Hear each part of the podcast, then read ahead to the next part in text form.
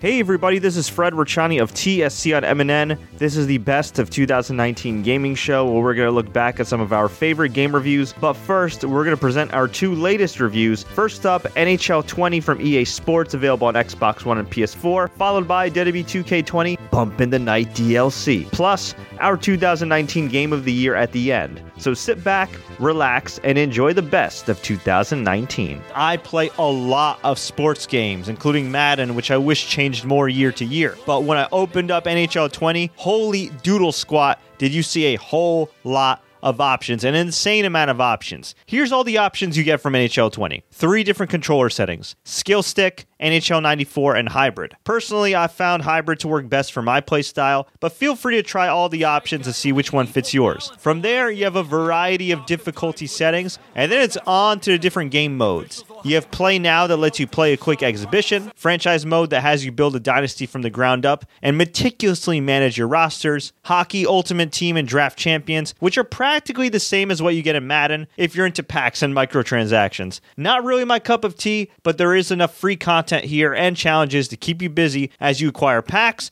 and build the ultimate NHL team. You have tournament mode where you could play with international teams in Champions Hockey League or in the Spengler Cup. Creation Zone lets you customize players and teams to your liking, and in comparison to other EA Sports games, I'd say NHL's creation options are better than most. Certainly Madden. There's also NHL 3s, which is the fun 3 on 3 mode. You can play offline or online. Be a Pro lets you create the ultimate NHL player over time. World of CHEL features challenges to improve your created character. Playoff mode, where you can skip the regular season straight into the road to the Stanley Cup. NHL 1s became my favorite mode, with one on one action featuring various pros and even special players like Snoop Dogg and Toronto Raptors great Kyle Lowry. Another one of my favorite modes is Shootout, which is exactly what it sounds like. Similar to EA UFC's Knockout mode, Shootout mode cuts away from the pleasantries straight to the throw and chase of the action, but it certainly can be more challenging than it looks. Of course, if you're new like me, there are plenty of informative and helpful tutorials to sharpen your skills, especially before you test yourself in online verses. In terms of gameplay, I had very few frame rate issues, good synergy with my AI teammates, and found each game to be a fun challenge. I absolutely love the TV presentation and commentary as well, but just a reminder refs can be annoying both in real life and in the game. Referee signaling for a penalty. Looks like we got a hooking call coming up. Here comes the call. Hooking's the call. This is what Yeah. they kind of call the lazy penalty these days, Yeah, right? it is, but it, but really the problem is you're beat and you panic. Okay, fine. I'll get in the damn penalty box. Ugh. So what's the verdict? Graphically, I give NHL 20 an 8. One of the best looking sports games on Xbox One, featuring nice player models, good frame rate, sleek TV presentations, and some unique looking arenas to keep things fresh. Gameplay, I give NHL 20 a 9. For someone that was intimidated to pick up and play a hockey game, I gotta say, no issues getting the hang of it once I settled into my preferred controller scheme. You know a sports game is good when it makes defensive stops just as, if not more satisfying than offensive plays. Content, I give NHL 20 a 9.5. I barely have any complaints here. More of a suggestion that perhaps there should be some type of cinematic aspect to the story mode, similar to Madden or FIFA. Not that I'm a huge story mode guy or anything, but considering other EA Sports titles have it, it wouldn't hurt to add it to NHL. Other than that, very few complaints about all the different modes to choose from because there is something for everyone, whether you're a hardcore fan or a new NHL gamer like myself. Overall, TSC gives EA NHL 20 on Xbox One a 9 out of 10. WWE2K20 has been absolutely positively ripped to shreds by gamers and critics alike for subpar graphics, awkward gameplay, and total non-stop glitches. 2K20 tries to redeem itself with this Bump in the Night DLC pack along with its latest patch, but the results are questionable. Note, you can purchase Bump in the Night separately or as part of WWE2K20 Deluxe Edition. The good news, you get to play as the Fiend, Bray Wyatt, and he's one of the few character models in this game that actually looks awesome. The bad news, the content the Fiend comes with is straight out of PS2, a PS2 Resident Evil parody. You see, we couldn't just get normal downloadable content that gives you additional towers, aka gauntlets, and new characters. We couldn't just get additional cutscenes and historical challenges we can play from Wyatt's decorated WWE career. No, we we had to get zombies. Dialogue that even WWE Studios would be ashamed of. Zombie versions of WWE superstars like Sasha Banks, Randy Orton, Braun the Strowman, and Aleister Black. An uninspired graveyard that looks like it was rendered from Sega Dreamcast. So dangerous.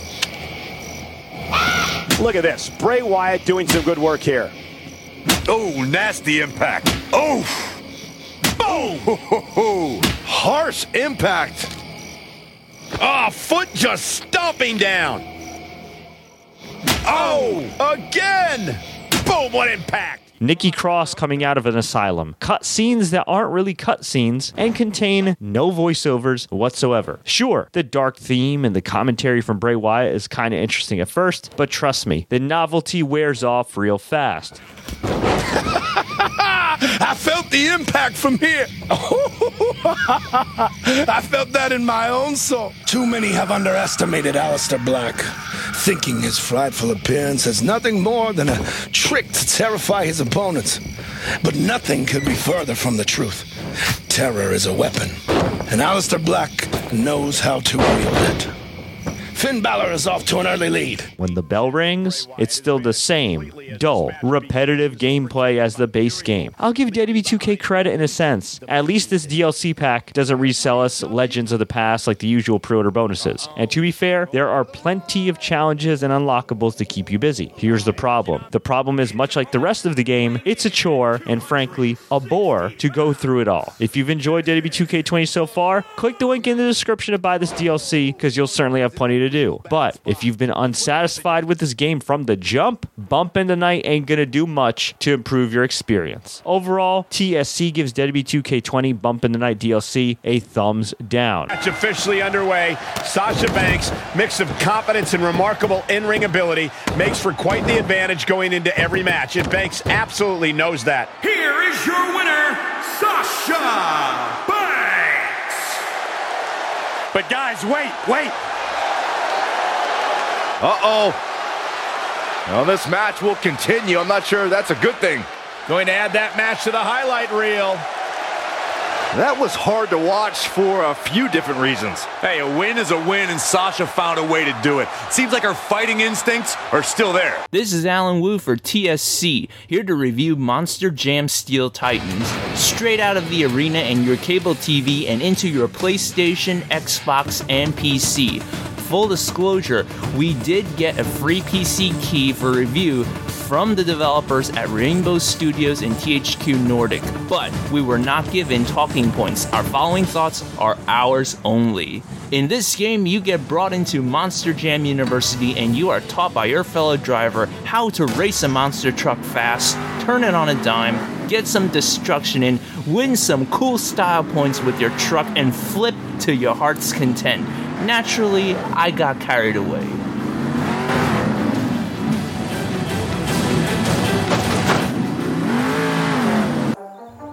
The more you race in career mode, the more Monster Jam currency you earn, which will allow you to upgrade your truck or unlock a new one from the Great Clips Mohawk Warrior and the Max D to the Grave Digger. Oh, yes, you can't have a Monster Jam game without the Grave Digger.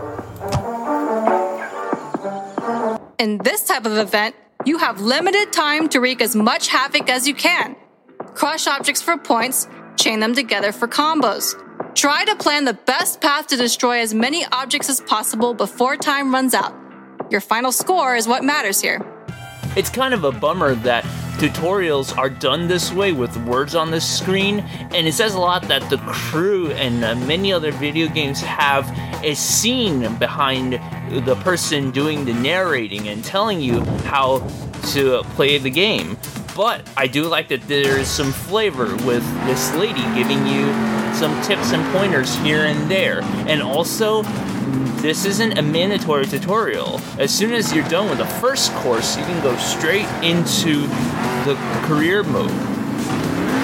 My favorite mode has got to be destruction. Even though I'm a racer at heart, just look at all the carnage. I've enjoyed it a lot, but I personally do want to see more modes come in. You're gonna get to have your fun in the arena racing and doing freestyle, but you also get a waypoint race that you can do in the open world.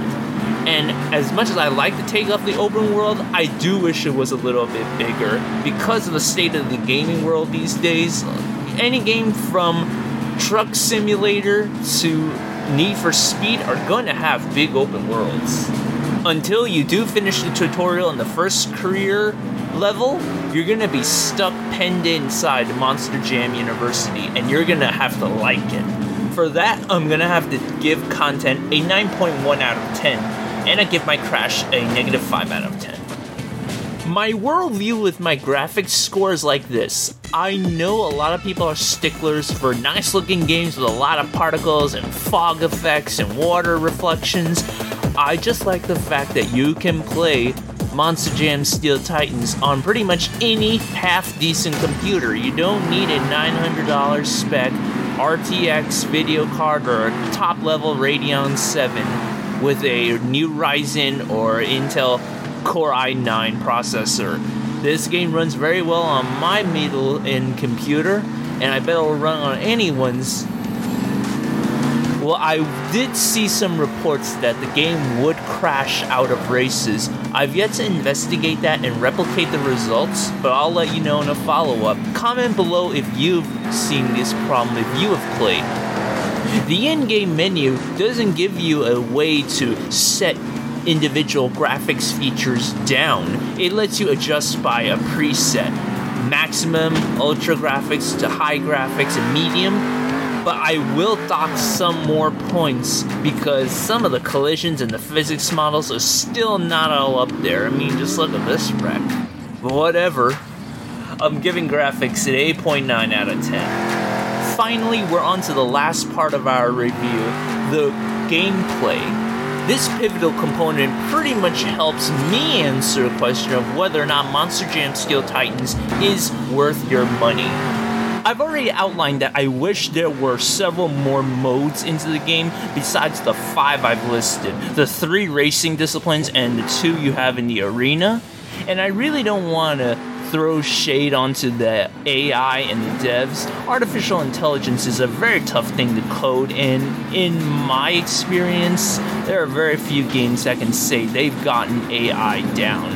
I do feel like this is a game where you may wind up having too easy of a time and not enough of a challenge, though you can add difficulty into every level, and I like that very much. I love the fact that you also get to control your truck in many different ways that you can decide in the customization menu and it definitely helps me feel like it's a racing game with more of a challenge that I'm not used to. How many Need for Speed and Forza Motorsport games where the cars have two steering axles, front and back. Now that you've thought about the players like myself who are semi pro driving specialists, think about the eight year old kid who went to his first Monster Jam show, who wants to get more Monster Jam in his life. This is totally the game for him, and I think this gameplay is totally going to satisfy him and his buddy who's playing offline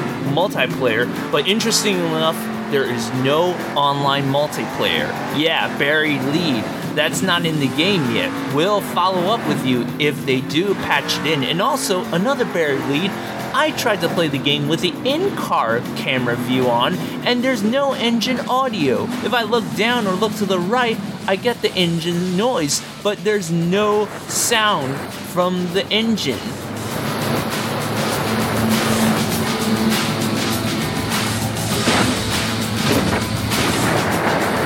Which I really hope they patch because that right there is another big disappointment and another few points off of gameplay. I wind up giving gameplay an 8.9 out of 10. Overall, Monster Jam Steel Titans gets an 8.96 out of 10, and I really feel like this game is fun it's also a big time work in progress. I can only hope they do put in more progress into the game. I hope I get to fall back in love with the game. I love Monster Jam, seeing it on TV. I'm sure a lot of you kids out there do too. Thanks so much for checking out my work. Here to give you guys my thoughts on Sniper Elite on Nintendo Switch, developed by Rebellion. This is Sniper Elite version 2 remastered. It's a third person shooter where you play as a sniper, and compared to the original game, in the Switch version, you get all the DLC from the original, along with seven different multiplayer modes, including online and local co op. Now, I'm certainly not the best at shooting games, but I strongly recommend using the Nintendo Pro Controller when playing any shooter game on Switch. It makes a world of difference. This is actually my first time playing any game in the Sniper Elite series, and I have to say, I had fun, even if this remastered version looks a tad bit outdated. War torn Berlin during World War II is not pretty, graphically or otherwise. Your Nazi enemies are not any better. Throughout the game, you'll be tasked to complete certain objectives and ultimately use your epic Sniper Elite skills to finish the job. The gunplay in Sniper Elite is very solid, but don't make the early mistake I made, which was using a loud rifle to take out your enemy, causing the whole damn army to attack me, and uh, yeah, it did not end well. Stealth is everything in this game. Of course, you have your sniper rifle, but using your silencer in close range is strongly recommended. Depending on your experience level, it may take some time to become a top marksman, but when you get the hang of it, those one shot stops can be quite epic.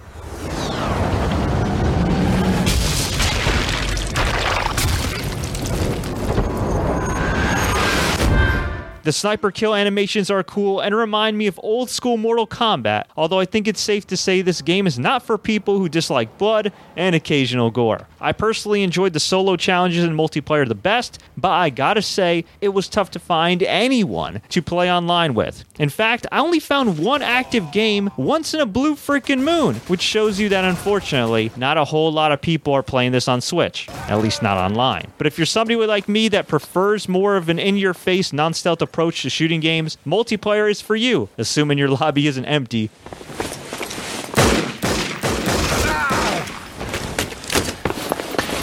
In any of the actual missions, though, you'll definitely want to use stealth and take cover when applicable. While aesthetically this game hasn't aged well, I enjoyed my time overall playing Sniper Elite version 2 remastered. But what's the verdict? Graphically. I give this game a 5. A little harsh, I know, but the aesthetics are average at best, even by Nintendo Switch standards. Gameplay. I give Sniper Elite a 7. I really didn't have a problem switching weapons, taking aim, taking cover, and ending my enemy's misery. Then again, I mainly played with the Pro Controller because the Joy-Cons are not the best for the shooting games in general. Content. I give Sniper Elite a 7. No, this isn't Gears of War level when it comes to third person shooters, but this is a fun game that will definitely have you pass the time as you annihilate the enemy from afar or close range. Overall, TSC gives Sniper Elite version 2 remastered on the Nintendo Switch a 6.3 out of 10. I'm here to give you guys my thoughts on A Plague Tale Innocence, available on PC, Xbox One, and PS4. We happen to review this on PC. Full disclosure, we received a free copy of the game in order to do this review. And this game right here is from Asobo Studio, published by Focus Home Interactive. And it's funny because Asobo Studio normally publishes lighter titles, as in Disney Pixar related titles. So this is a far departure from what the studio has historically done since 2002 and its 16 plus year existence. And in this game, you play in 1349 France during the plague, where it ravages the whole kingdom of France, the whole country, and you are left orphaned as Amicia and Hugo, two siblings who kind of barely know each other because poor little Hugo has been sick over the years, has been kept sheltered, never been allowed to go outside, and all of a sudden, their world is turned upside down. And there's not one, but two major enemies that they got to avoid, and at times straight up defeat. First off, you have the Inquisition. You have the ruling class of France, which is just absolutely deadly. One that has no morals, no boundaries. They don't give a damn about anybody but themselves. They'll kill your mother, they'll kill your father, they'll kill your damn kids. They don't care. They want to maintain the ruling over France while the whole country is sick, plagued, and falling apart. No pun intended.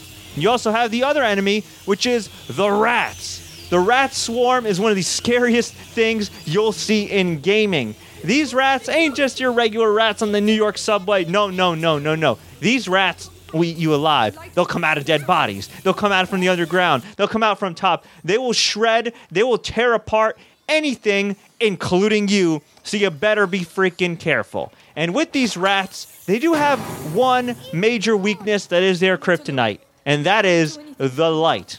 Anytime you have light, you can survive these rats, but if you don't, if your torch just happens to go out, you happen to drop it well.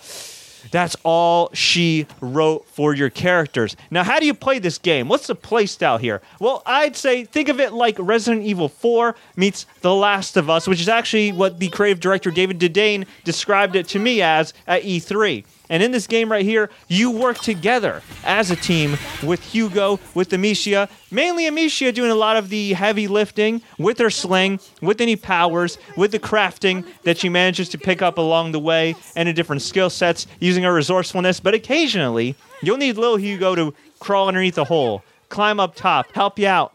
And over the course of this game, you'll have a few helpful companions in the midst of all the evil that are willing to give you a helping hand. And the best advice I could give anybody that's playing this game or thinking about playing this game is be resourceful, whether it's using Amicia's sling, Hugo's small stature to crawl into those holes, or Lucas's smarts. You're gonna have to use a little bit of everything. Sometimes you can just use a rock with the sling and smash some dude's face. Other times you use it to distract somebody and sneak across the guards. Other times you're slinging something that could literally burn a person's helmet off and kill them. And other times you could put them straight to sleep. And hopefully, for their sake, they end up waking up. But I gotta warn you though, if you're somebody that's a little weak of heart when it comes to gore and violence and, and any kind of sad stories, you might want to hug afterwards and maybe even before playing this game. Things do get intense, but I, I gotta say, while I was playing this game, I noticed a few things. One, the scenery itself is beautiful. Even, even the night effects when the rats are around you and everything. I've never seen something so disgusting, so disturbing look so good, and it ran very well on my PC. The other thing is the sound design. I mean, the music, the, the voice acting was absolutely tremendous. What about you? We have to go and find Mummy, Amicia. Uh, not yet. She told us to find Laurentius. But that's silly. We're going to get caught. Hugo, we're going to do what she told us, and that's it. Hugo, wait. In fact, I felt like that the narrative aspect of the game and the actual gameplay of well, the game fit in perfectly. They were woven together perfectly, and it made for an enjoyable experience. And I lost hours upon hours just playing this game, being immersed in this world. And It is truly an immersive experience. But again, you want to be resourceful.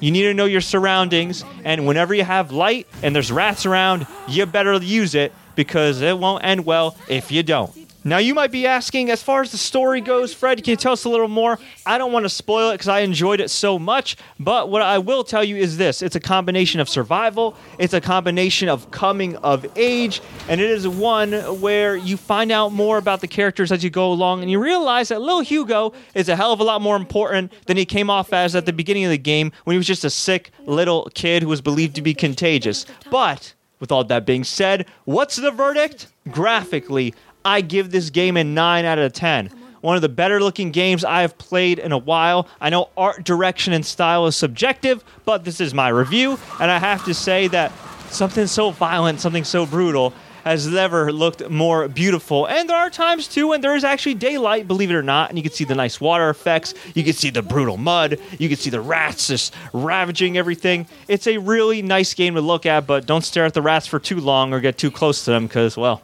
you know. Gameplay. I give a Plague Tale a 9. At times, it can be a little awkward with the sling and switching back and forth between the different things you have to select, like the pot, like the rocks, like any of the things you crafted in order to burn a dude's face. But overall, I really had no complaints about the gameplay itself. The stealth is really good. I've heard some complaints about some of the guards being a little aloof, but hey, again, it's subjective, and at the end of the day, it's about the story itself, not beating a major boss or anything like that. So I got to give the gameplay a 9. Content, I'm giving this game a straight 10 out of 10. This game has immense substance for the amount of style it has. And it's very easy on the surface to look at some of the trailers, to look at some of the gameplay footage, to look at the screenshots and say, oh my God, there's, there's rats here, they're, they're gross, and there's violence, and it's taking place uh, during a war torn and plague torn France. And oh, you know, it's, it's just a lot of the scary scenarios, and you have to hide and, and come out, and that's it. But no, these characters right here are truly likable. Well, at least the ones that you're supposed to root for. They're truly likable. You want them to succeed. I was rooting for Hugo and Amicia and her friends the whole time, and it, it's just a, a story that really grips you from the start and it makes you feel their pain, feel their happiness, feel all their emotions. And again, I've mentioned it before. The narrative and the actual gameplay is woven together so freaking well.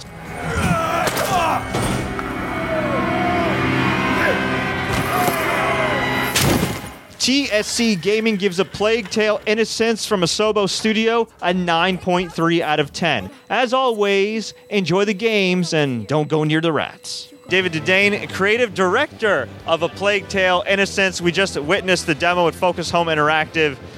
Man, that was a visceral experience, sir. How's E3 treating you? Thank you. Thank you. Oh, so far it goes very well for us. Yeah, people react pretty well to the to the experience, if I can say. So yeah, we're happy. And it's very unique because this is taking place, uh, I believe, during the plague in 14th century France, and it's not in Paris or somewhere where people would normally think about. Can you tell us a little bit about the backstory? Actually, it's a story about those two kids, Amicia and Hugo, which are sisters and brothers, and uh, they will be chased from the house, from the home at the very beginning of the story, and they will have to flee in this uh, middle age, very brutal, and they will basically realize that their story is connected to a much bigger one. And um, soon we will realize that Hugo has a much bigger role than his size. Um, let us expect. the lights inform the behavior of the rats. All of this, the, the beauty of the game in general, the look and feel. But yeah, it's this permanent work about keep the um, um, the truth and the authenticity of the relationship and the gameplay connected all together during the whole experience. Uh, for sure. And what was the inspiration for a game like this? Because I'm personally a, a huge fan of, of great narratives and narrative games and everything. And this is just just very unique. I mean, it's, it's very easy to do something you know related to you know uh, the military or royalty or anything like that during that time period. But you chose to have Amicia and Hugo, you know, see it from like their lens, uh, so to speak. What, what was the inspiration for you? There is lots of different inspiration, and it comes from different people, key people in the team. I would say that obviously. Um, uh, there is the um, um, graveyards. Uh, uh, I don't know the, the translation. Um, um, le tombeau des lucioles. Uh, the graveyard. The butterfly of the g- graveyard, a Japanese um, animated movie, okay. which is the story about two kids in the um, just after the at the end of the Second World War, which is really about this this friction between the innocence of two characters and the brutal world all around them. So it's one of the inspiration. In terms of gameplay, obviously there is Last of Us, which I've informed everyone perception. Uh, there is a little bit of Resident Evil 4 also, I would say, for the survival type of mechanics and and um, relationship between two characters. And lots of cinema reference. Recently, uh, Macbeth was one of my favorite. The way they filmed um, an actual real world, but in a very aesthetic way without you know tr- tends into the fantasy, but keep it beautiful but visceral at the same time.